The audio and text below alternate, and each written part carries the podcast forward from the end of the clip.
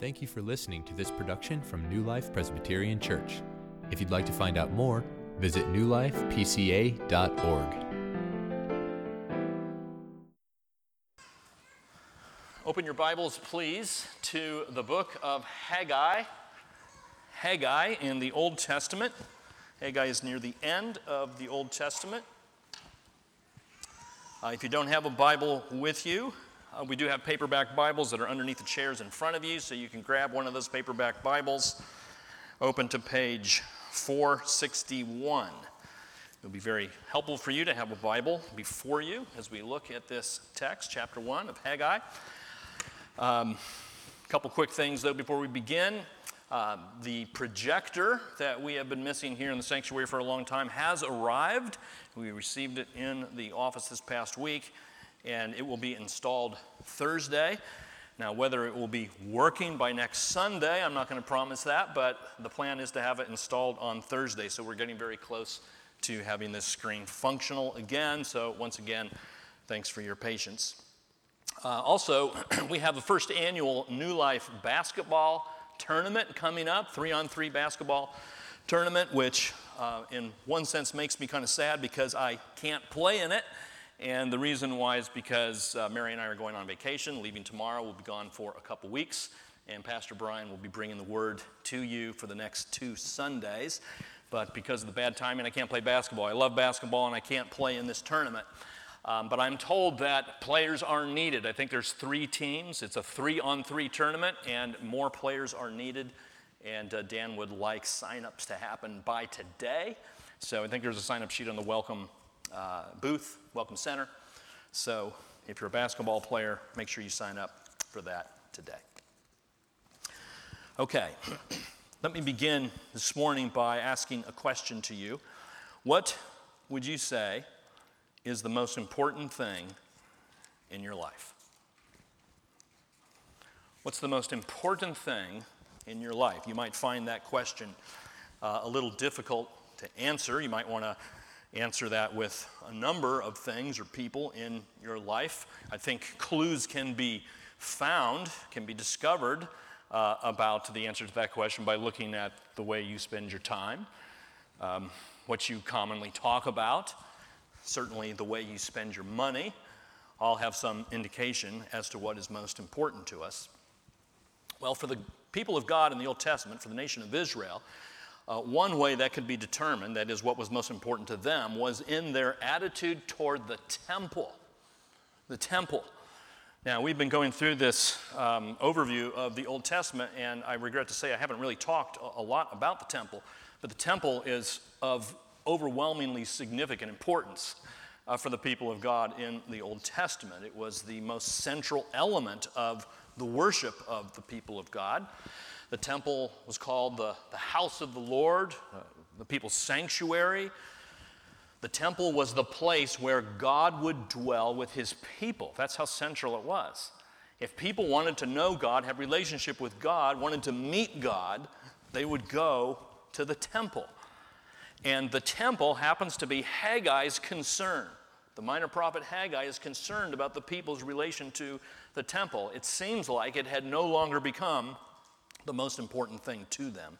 And that's the concern that this minor prophet addresses. So, uh, many of you know what we're doing here at New Life on Sunday mornings is going through the entire Bible. This sermon series is called Route 66. There's 66 books in the Bible, and we're looking at each book one sermon at a time. We started in Genesis, moving forward to Revelation, and lately we've been in the minor prophets. And so today we reach this prophet named Haggai. And I've been showing you this chart as a way of showing you where Haggai falls uh, along the continuum with the other minor prophets. That uh, left column shows you the minor prophets who preached before the exile. So God had been threatening to God's people that if they did not obey him, that they would be exiled from the promised land, and that's exactly what happened. There's a number of prophets who came before that exile, bringing God's word, telling the people to repent, or they would be exiled. Well, the people didn't respond, and exactly what God said happened. They were exiled. So, um, Israel exiled to Assyria, and Judah exiled to Babylon. Um, but a time came later where the people of God who were exiled returned and they got sent back to their homeland. And so there are three minor prophets who were sent to speak to the people after the exile. And so they're called post exilic prophets, the ones in the left, left column, pre exilic prophets.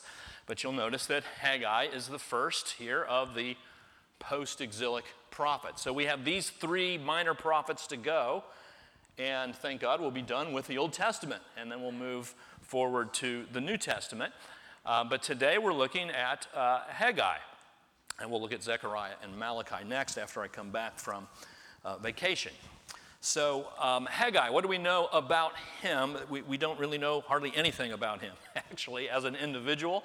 Um, this has been the case for a lot of these minor prophets. We, we, they just kind of come on the scene. We don't have much biographical or background information on them, and Haggai uh, is, is the same. However, we do know pretty clearly when this book was written, because in the very first verse, it's very specific, the second year of Darius the king. So scholars place the writing of this book pretty squarely in the year 520 BC. Uh, so this would be about 66 years after the destruction of the temple. That's something that happened when the exile happened. When Babylon and Assyria came in, they destroyed the temple. So the temple's been in rubble. And Haggai comes 66 years after the exile, after the destruction of the temple, to teach the people. So, significant event is the rebuilding of the temple. That's what Haggai is concerned with. Um, themes would include the centrality of the temple, its importance in the life of the people, as well as personal responsibility, the people's responsibility to continue the project of building the temple. So you'll see what I mean here uh, in a second. So we're just going to read here the first chapter of Haggai. It's only two chapters. Two cha- uh, second chapter is a little bit different than the first, so I'm just going to read the first chapter, verses 1 through 15. If you want to stand for the reading of God's word, You'll notice three people mentioned here in verse 1. Um, just let me identify these people before we begin the reading. Darius is uh, the king of Persia. So Persia had come and can- conquered the Babylonians. The Babylonians were the one who exiled the people of God, but when Persia conquered them, uh, Persia decided, we'll send the Jews back. That was under Cyrus. Well, Darius is now the king of Persia um, overseeing this return to the homeland. Zerubbabel is also mentioned. He's like a, a, a governor, like a local leader. Uh, so he's a, a, Jewish man, governor of the land. And we also have Joshua mentioned in verse 1. He's the high priest. This is not the Joshua that we know of from earlier in the Bible, not the one after whom the book of the Bible is mentioned. That was many, many years prior. Joshua, very common name. This is another Joshua, uh, but also we have Haggai the prophet. So let's start with chapter 1, verse 1. In the second year of Darius the king, in the sixth month, on the first day of the month, the word of the Lord came by the hand of Haggai the prophet to Zerubbabel, the son of Shealtiel, governor of Judah, and to Joshua, the son of Jehozadak, the high priest. Thus says the Lord of hosts these people say the time has not yet come to rebuild the house of the Lord. Then the word of the Lord came by the hand of Haggai the prophet. Is it a time for you yourselves to dwell in your paneled houses while this house lies in ruins? Now, therefore, thus says the Lord of hosts consider your ways. You have sown much and harvested little. You eat, but you never have enough. You drink, but you never have your fill. You clothe yourselves, but no one is warm. And he who earns wages does so to put them into a bag with holes. Thus says the Lord of hosts Consider your ways. Go up to the hills and bring wood and build the house that I may take pleasure in it and that I may be glorified, says the Lord. You looked for much, and behold, it came to little. And when you brought it home, I blew it away. Why? declares the Lord of hosts because of my house that lies in ruins, while each of you busies himself with his own house. Therefore, the heavens above you have withheld the dew, and the earth has withheld its produce. And I have called for a drought on the land and the hills, on the grain, the new wine, the oil, on what the ground brings forth, on man and beast, and on all their labors. Then Zerubbabel the son of Shealtiel and Joshua the son of Jehozadak, the high priest, with all the remnant of the people, obeyed the voice of the Lord their God and the words of Haggai the prophet, as the Lord their God had sent him, and the people feared the Lord. Then Haggai, the messenger of the Lord, spoke to the people with the Lord's message I am with you, declares the Lord. And the Lord stirred up the spirit of Zerubbabel, the son of Shealtiel, governor of Judah, and the spirit of Joshua, the son of Jehozadak, the high priest, and the spirit of all the remnant of the people. And they came and worked on the house of the Lord of hosts, their God, on the 24th day of the month, in the sixth month, in the second year of Darius the king. God, by your Holy Spirit, please open our eyes to behold wonderful things in your word. Do that now, we pray, in Jesus' name. Amen. You may be seated. So, um, what do we learn here from the first chapter of Haggai? You might have noticed the repetition of a phrase. It was in verses 5 and 7, this exhortation to consider your ways. So, that's a very clear application point that Haggai is bringing forth. Be reflective, examine yourself, take some time and think about what you're doing with your life. Consider your ways. And so that's what we're going to use for our main points here this morning. The first thing that Haggai would tell us is to consider your priorities. Consider your priorities. So here's the situation. I mentioned this already a moment ago. Exiles had returned to the homeland and they began to work on the temple. That work got started. We know that because it's described for us in the book of Ezra. Now, it's been a long time since we've been in the book of Ezra, but we did cover that and we talked about this very thing, you might recall. Ezra was one of the leaders of the people going back to the homeland and to begin building the temple. But you might recall there was a lot of opposition and pushback to that among some of the Samaritans in the area. And so the work on the temple stalled and eventually came to an end. And nothing happened in the project of rebuilding the temple for about 16 years until Haggai was sent onto the scene. So the people aren't doing anything, the temple is lying dormant, and Haggai arrives. And so you see there in verse 1 that it says that Haggai is the one bringing the word of God. This is what the prophet does. He brings the word. So, prophets speak on God's behalf. They are God's messengers, they're God's mouthpieces. And Haggai comes with the word of God and he challenges and confronts the people. And so, in verse 2, it says, Thus says the Lord of hosts, these people say, the time has not yet come to rebuild the house of the Lord. They started, the work stopped, and now they're starting to make excuses. So when somebody brings up this idea of getting back to work on the temple, they say, eh, time's not right. Not right now. Now, why they said that, I guess we don't really know. Maybe they were intimidated by those who were opposing the work. Probably more likely, they were just simply busy with other things. Other priorities. Things became more important to them. It was easier to give their efforts and time to more personal things than to matters related to the temple. And I think we see that very clearly in verse 4. Let's look at verse 3 first. The word of the Lord came by the hand of Haggai the prophet. And here is what Haggai says Is it a time for you yourselves to dwell in your paneled houses while this house lies in ruin?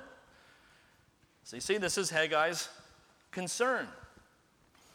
The reason that you're saying it's not time to build the temple is because you're too busy building your own houses. Uh, there's this mention of uh, your paneled houses.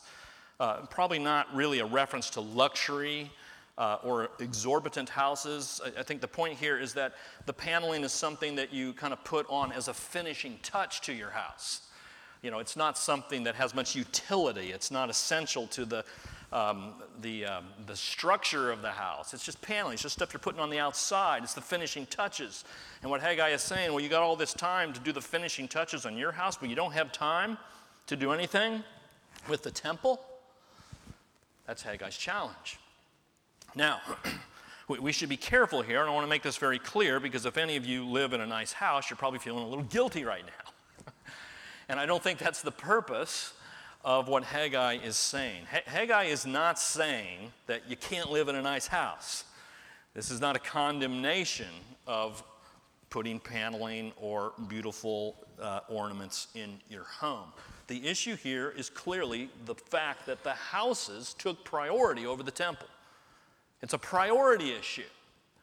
It's not the fact that they have nice houses, it's the fact that they have nice houses and they're letting the temple go to ruin. So, what Haggai says is, therefore, at the end of verse 5, therefore, consider your ways. Think about this.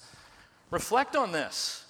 Is this right that you're paneling your houses when the temple lies in ruin? Consider your priorities.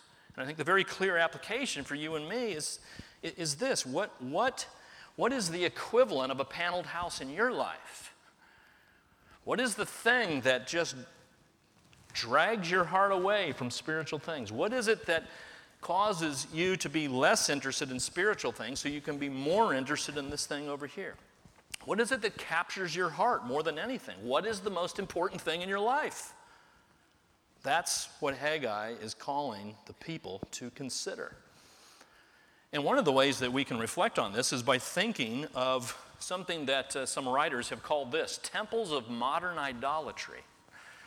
There's a guy named Jamie Smith who's written about this. Neil Batzig also is a, a, pastor who has coined this, this term here temples of modern idolatry. You know, most of us don't think of going to a temple. We don't think of this room as a temple. Um, we don't generally go to temples. You probably don't know many people who go to a temple, except that there are kind of temple substitutes in our lives, places that we go to have our hopes and longings fulfilled. And these places, even sometimes, kind of resemble a temple, actually, in the way they're built. Some examples one, the shopping mall. The shopping mall, I mean, think you walk into a shopping mall, these big, beautiful, exalted ceilings, sometimes with skylights opened up to the heavens. You walk through the mall, and there's these pictures of these people who are beautiful and have all the right clothes on, and they're smiling and they're living the good life. And they're calling you to find the good life in the shopping mall.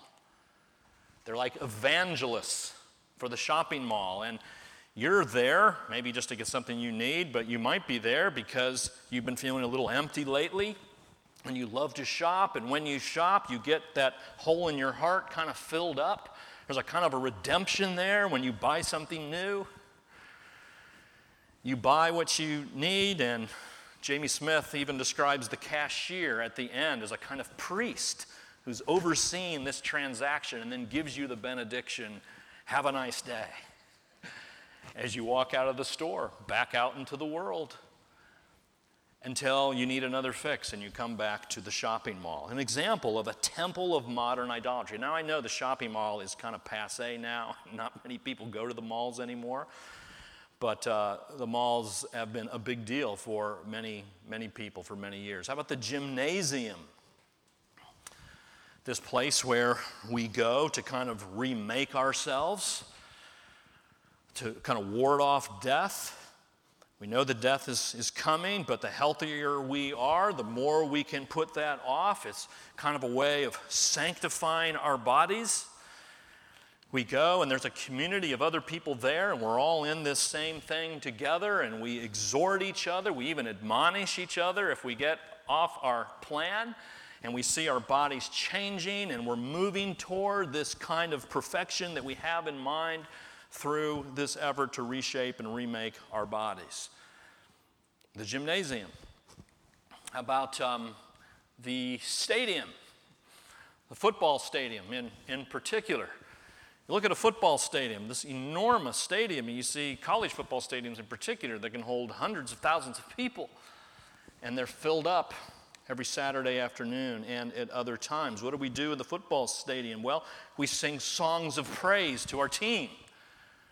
We go through certain rituals every time we get together to watch the game.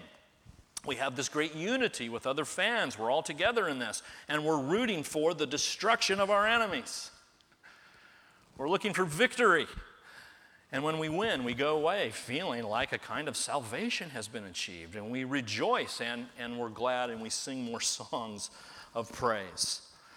Temples of modern idolatry. Now, again, let me be very clear there, there is nothing wrong with going to the shopping mall.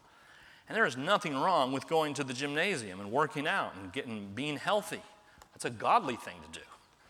There's nothing wrong with going to a football game and having a favorite team and rooting for your favorite team. The only time this becomes a problem is when you're devoted to these things while your spiritual life lies in ruins. When you go to these things to have your heart filled up, when you go to these things for all the encouragement, to, for, for life, for hope, for a sense of identity in this world, when these things serve that purpose in your life, it's become an idol. And the places that you go to get that benefit is a kind of a temple. And so Haggai is calling on the people to consider their priorities. Think about this. Remember what Jesus said Seek first the kingdom of God, and all these other things will be added unto you. Jesus knows you're concerned about all these other things. He's just saying, get your priorities in order and seek the kingdom first. And that's Haggai's concern here in chapter 1. Well, the second thing he would call us to do is to consider the consequences. And by consequences, I mean the consequences of disordered or misaligned priorities. There are consequences to this, to forgetting God. And he gives several examples in verse 6. He says, Haggai, he says to the people, You've sown much and you've harvested little. You eat, but you never have enough. You drink, but you never have your fill. You clothe yourselves, but no one is warm. And he who earns wages does so to put them into a bag with holes. When I read that, I think of the book of Ecclesiastes. You know, all is vanity. What Haggai is saying here is that when you worship other gods, when you leave God behind, when you put other things ahead of God, even though you might have a lot of these things, even though you might be uh, diligent in planting and eating, and you have plenty to eat and plenty to drink, and you have plenty of clothes, there's something lacking all the time. You never have enough. And what Haggai is saying is this is a consequence of a life lived apart from God when you leave your spiritual interests behind. You can be super active in all kinds of things in your life, but there's this emptiness inside. There's this malaise. There's this anxiety, even this despair. Even a despair. You have everything you need, but there's a despair. There's something's not right, and you know it intuitively. There's a band called Arcade Fire that, that sings about this. They're not believers, as far as I know, but they say, Power is out in the heart of man. There's something wrong with the heart of man, they sing. You feel so right, so why can't you sleep at night?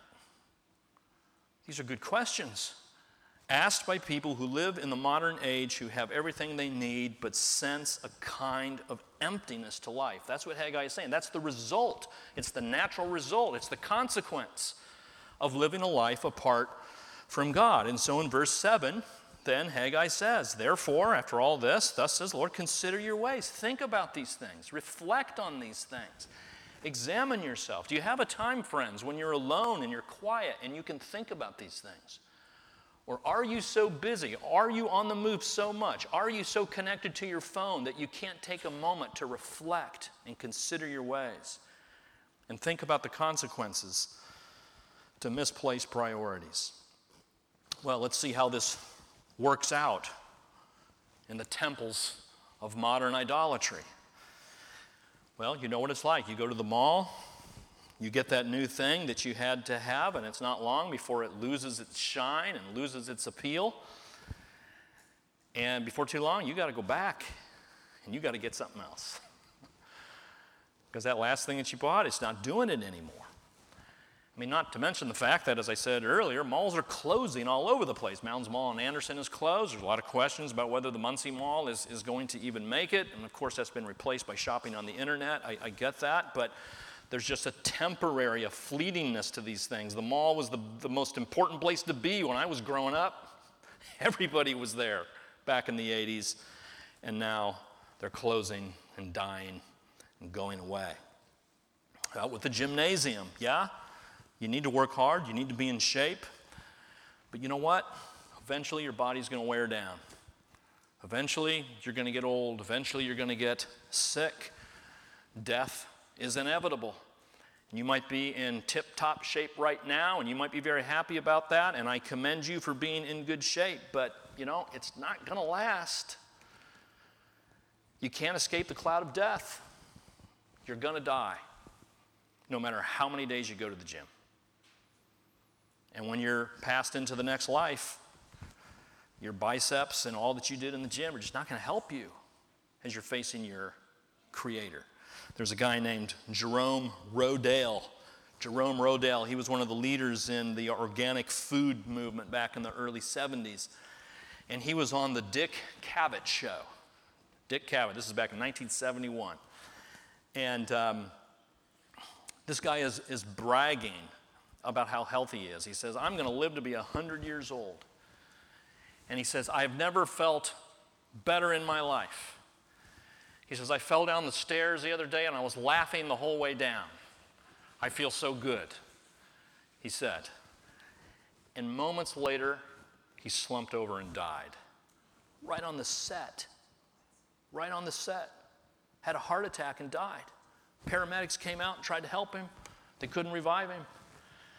Of course, that show was never put on, on television for obvious reasons, but it's, it's well documented. Here's this guy boasting in how healthy he is, and death caught up with him. And that's what's going to happen to all of us one day. How about as we think of the stadium? Yeah, we love our football teams, but truth is, our teams lose a lot. And you know, your mood in response to your team's loss will tell you how important your team is in your life. If you're crushed, that team probably has too high of a place in your hope and expectations. Our favorite stars retire. Teams even pick up and move to other cities. And now what are you going to do? You don't have a team to root for. Tom Brady, the quarterback of the New England Patriots very famously said years ago, was an interview on 60 Minutes, and he says, I've got three Super Bowl rings, but there's got to be more to life than this. Three rings, and he wasn't satisfied. And the interviewer said, Well, what do you think that is? He said, I wish I knew. He doesn't know. We know. You know. Consider the consequences. This is what Haggai is, is saying. A life lived apart from God will result in this kind of emptiness. Um, so let's consider the last thing. Consider then, in light of all this, turning back to God. That's what Haggai is going to tell the people here. Consider turning back to God. And so verses 12 through 15 explain this. And this is just a wonderful little passage. Um, it tells us the way things really ought to be, the way things are supposed to be. You know, as we go through these prophets, we see these repeated examples of the people rebelling against God, not listening to God, ignoring Him. And here in these verses, finally we have an exception. It's like, this is the way it's supposed to be. What happens is Haggai comes as God's messenger. It says in verse 13, that's again the prophet. He's got God's word on his mouth, and he delivers God's word to the people. And who is he speaking to here? Well, we have this list of names again. Uh, Zerubbabel, verse 14, Zerubbabel is there, and Joshua the high priest is, is there, and of course Haggai is there. It's very interesting. You have Zerubbabel, who's uh, kind of a ruler, kind of a king. You've got Joshua, who's the high priest. You've got Haggai, who's the prophet. Prophet, priest, and king, all represented here. And the people being preached to are uh, the, the remnant the remnant. That is the people who have come back from exile to the homeland. Um, that's in verse 12, with all the remnant of the people. So you have a person proclaiming God's word, and you have a group of people listening. You know what that is? That's preaching.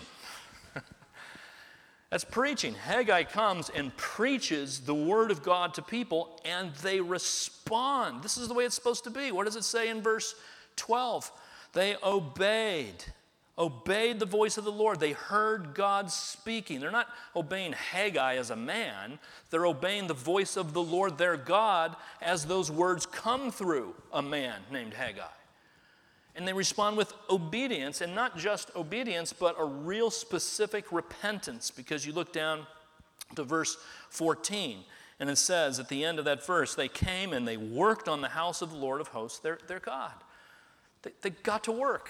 They did what God told them to do. This is the way it's supposed to work, where a person preaches the word to God's people and they respond in obedience and repentance. That this is God's prescribed way of building up the church. You know, I mean, sometimes I think we look for other things. You know, we want to we want to see a celebrity testimony. You know, I read the other day Kanye West has become a Christian, and you know, I just wonder how many people are going to want Kanye West to come to their churches and speak. Because if Kanye West talks about Jesus, boy, everybody will believe. Or we look at other means of communicating the word through maybe video or comedic skits you know, even small group meetings, all of these might be good and they all might have their place, but none of these is like preaching. Preaching is the primary way that God has decreed to build up the people. This is what our confession says, or our catechism. How is the Word of God made effectual to salvation? The answer the Spirit of God makes the reading, but especially the preaching of the Word, an effectual means of convincing and converting sinners and of building them up in holiness and comfort through faith and salvation. I know preaching sometimes seems a little, little boring. Maybe you sometimes think, why am I here? But this is God's prescribed way. This is why it's important to be here on Sunday mornings and hear the word preached. Such a big deal to Haggai here that look at verse 15. He notes the very day that this happened, the 24th day of the month, the sixth month, in the second year of Darius the king. They want the date written down when the people of God responded in obedience and repentance to the preaching of God's word. So, how do you and I then turn back to God? What, what do we do in response to, to all this? How do we turn back to God? How do you meet God? How do you come to know God? Do you build a temple? I mean, that's what Haggai is telling us, t- telling the people of God to do. Do you build a temple? Do, do you have to go to a city? Do we have to get on a plane and go to Jerusalem? Because there in Jerusalem we'll meet God? No. The answer is no. And the reason is because we have to read the scriptures all together. We have to take the whole thing, Genesis to Revelation. And when we get to the New Testament, you'll find that we're told very specifically how the temple is fulfilled in various different ways. One way the temple is fulfilled, and most importantly, it's fulfilled in Jesus. John chapter 1, it tells us that the Word was with God, the Word was made flesh, and the Word tabernacled among us. The, the Word of God came into our existence, tabernacled, made a tent, made his dwelling place on earth in the person of Jesus. What is Jesus called? Emmanuel. What does Emmanuel mean? God with us. Jesus is the temple. Jesus is where heaven and earth meet. Jesus is the place where God makes his presence on this earth, and Revelation 21 tells us this. Speaking of the New Jerusalem at the end of the age, I saw no temple in the city. No need for a temple, for its temple is now the Lord God Almighty and the Lamb, the Lamb referring to Jesus. God is the temple through Jesus. There won't be any temple, according to this verse, in the new heavens and the new earth because it's fulfilled in Jesus. But the temple is also fulfilled in the church. We are the temple. Look what Peter says. You yourselves, church, like living stones, are being built up as a spiritual house, to be a holy priesthood, to offer spiritual sacrifices acceptable to God through Jesus Christ. All of us in this room are a stone in God's spiritual house.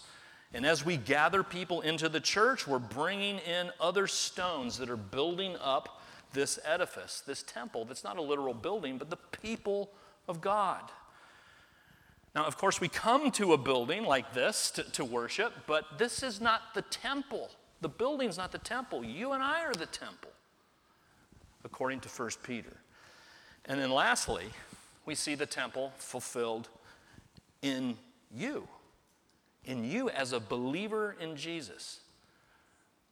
If you are a believer in Jesus, there's a sense in which you are the temple. 1 Corinthians 6 Do you not know that your body is a temple of the Holy Spirit within you, whom you have from God? Isn't that a remarkable thought? All these people going to the temple to be with God because that's where God dwelled. But through the gospel, God dwells in you. In you by his Holy Spirit. What a blessing. What a remarkable thing. What an amazing truth. So, friends, if you're looking for God's presence, if you're wanting to know God, you're, you're, feeling empty, you're feeling anxious, you're near despair, you wonder if there's hope in this world, you want to know God, you don't go to a building, you don't go to a city, you, you go to a person. And the person's name is Jesus. And Jesus made temple sacrifice unnecessary any longer because Hebrews tells us he offered for all time a single sacrifice for sins. Jesus' sacrifice on the cross is the final, perfect, and last sacrifice. A temple is not needed for other sacrifices because his is sufficient for your sins and for mine. If you want to know God and have relationship with God, go to Jesus. Repent and believe in his name. We are still in the temple building business. But we're not building a structure, we're, we're building the church. We proclaim the gospel, we make disciples, we gather in people into a congregation, knowing that God is building up his church like a spiritual edifice. This, friends, is the most important thing. this is the most important thing in your life. Knowing God, knowing your Creator through faith in Jesus, and taking your part in the building up of the church. Whatever that is, and however small that might be, taking up your part, your place with your gifts, bringing them to the church, working to gather in and build up the temple of God, and to do that now together until every knee bows and until every tongue confesses that Jesus is Lord. God, we thank you for your word. We thank you for the prophet Haggai. We thank you that uh, you have reminded us of these precious truths, Lord, that you, Jesus, have come as our temple, and now we come to you to know you and to have eternal life. So thank you, Father, for your word. Help us as a church to grow and to be your presence in this fallen world until you come again. In Jesus' name we pray. Amen.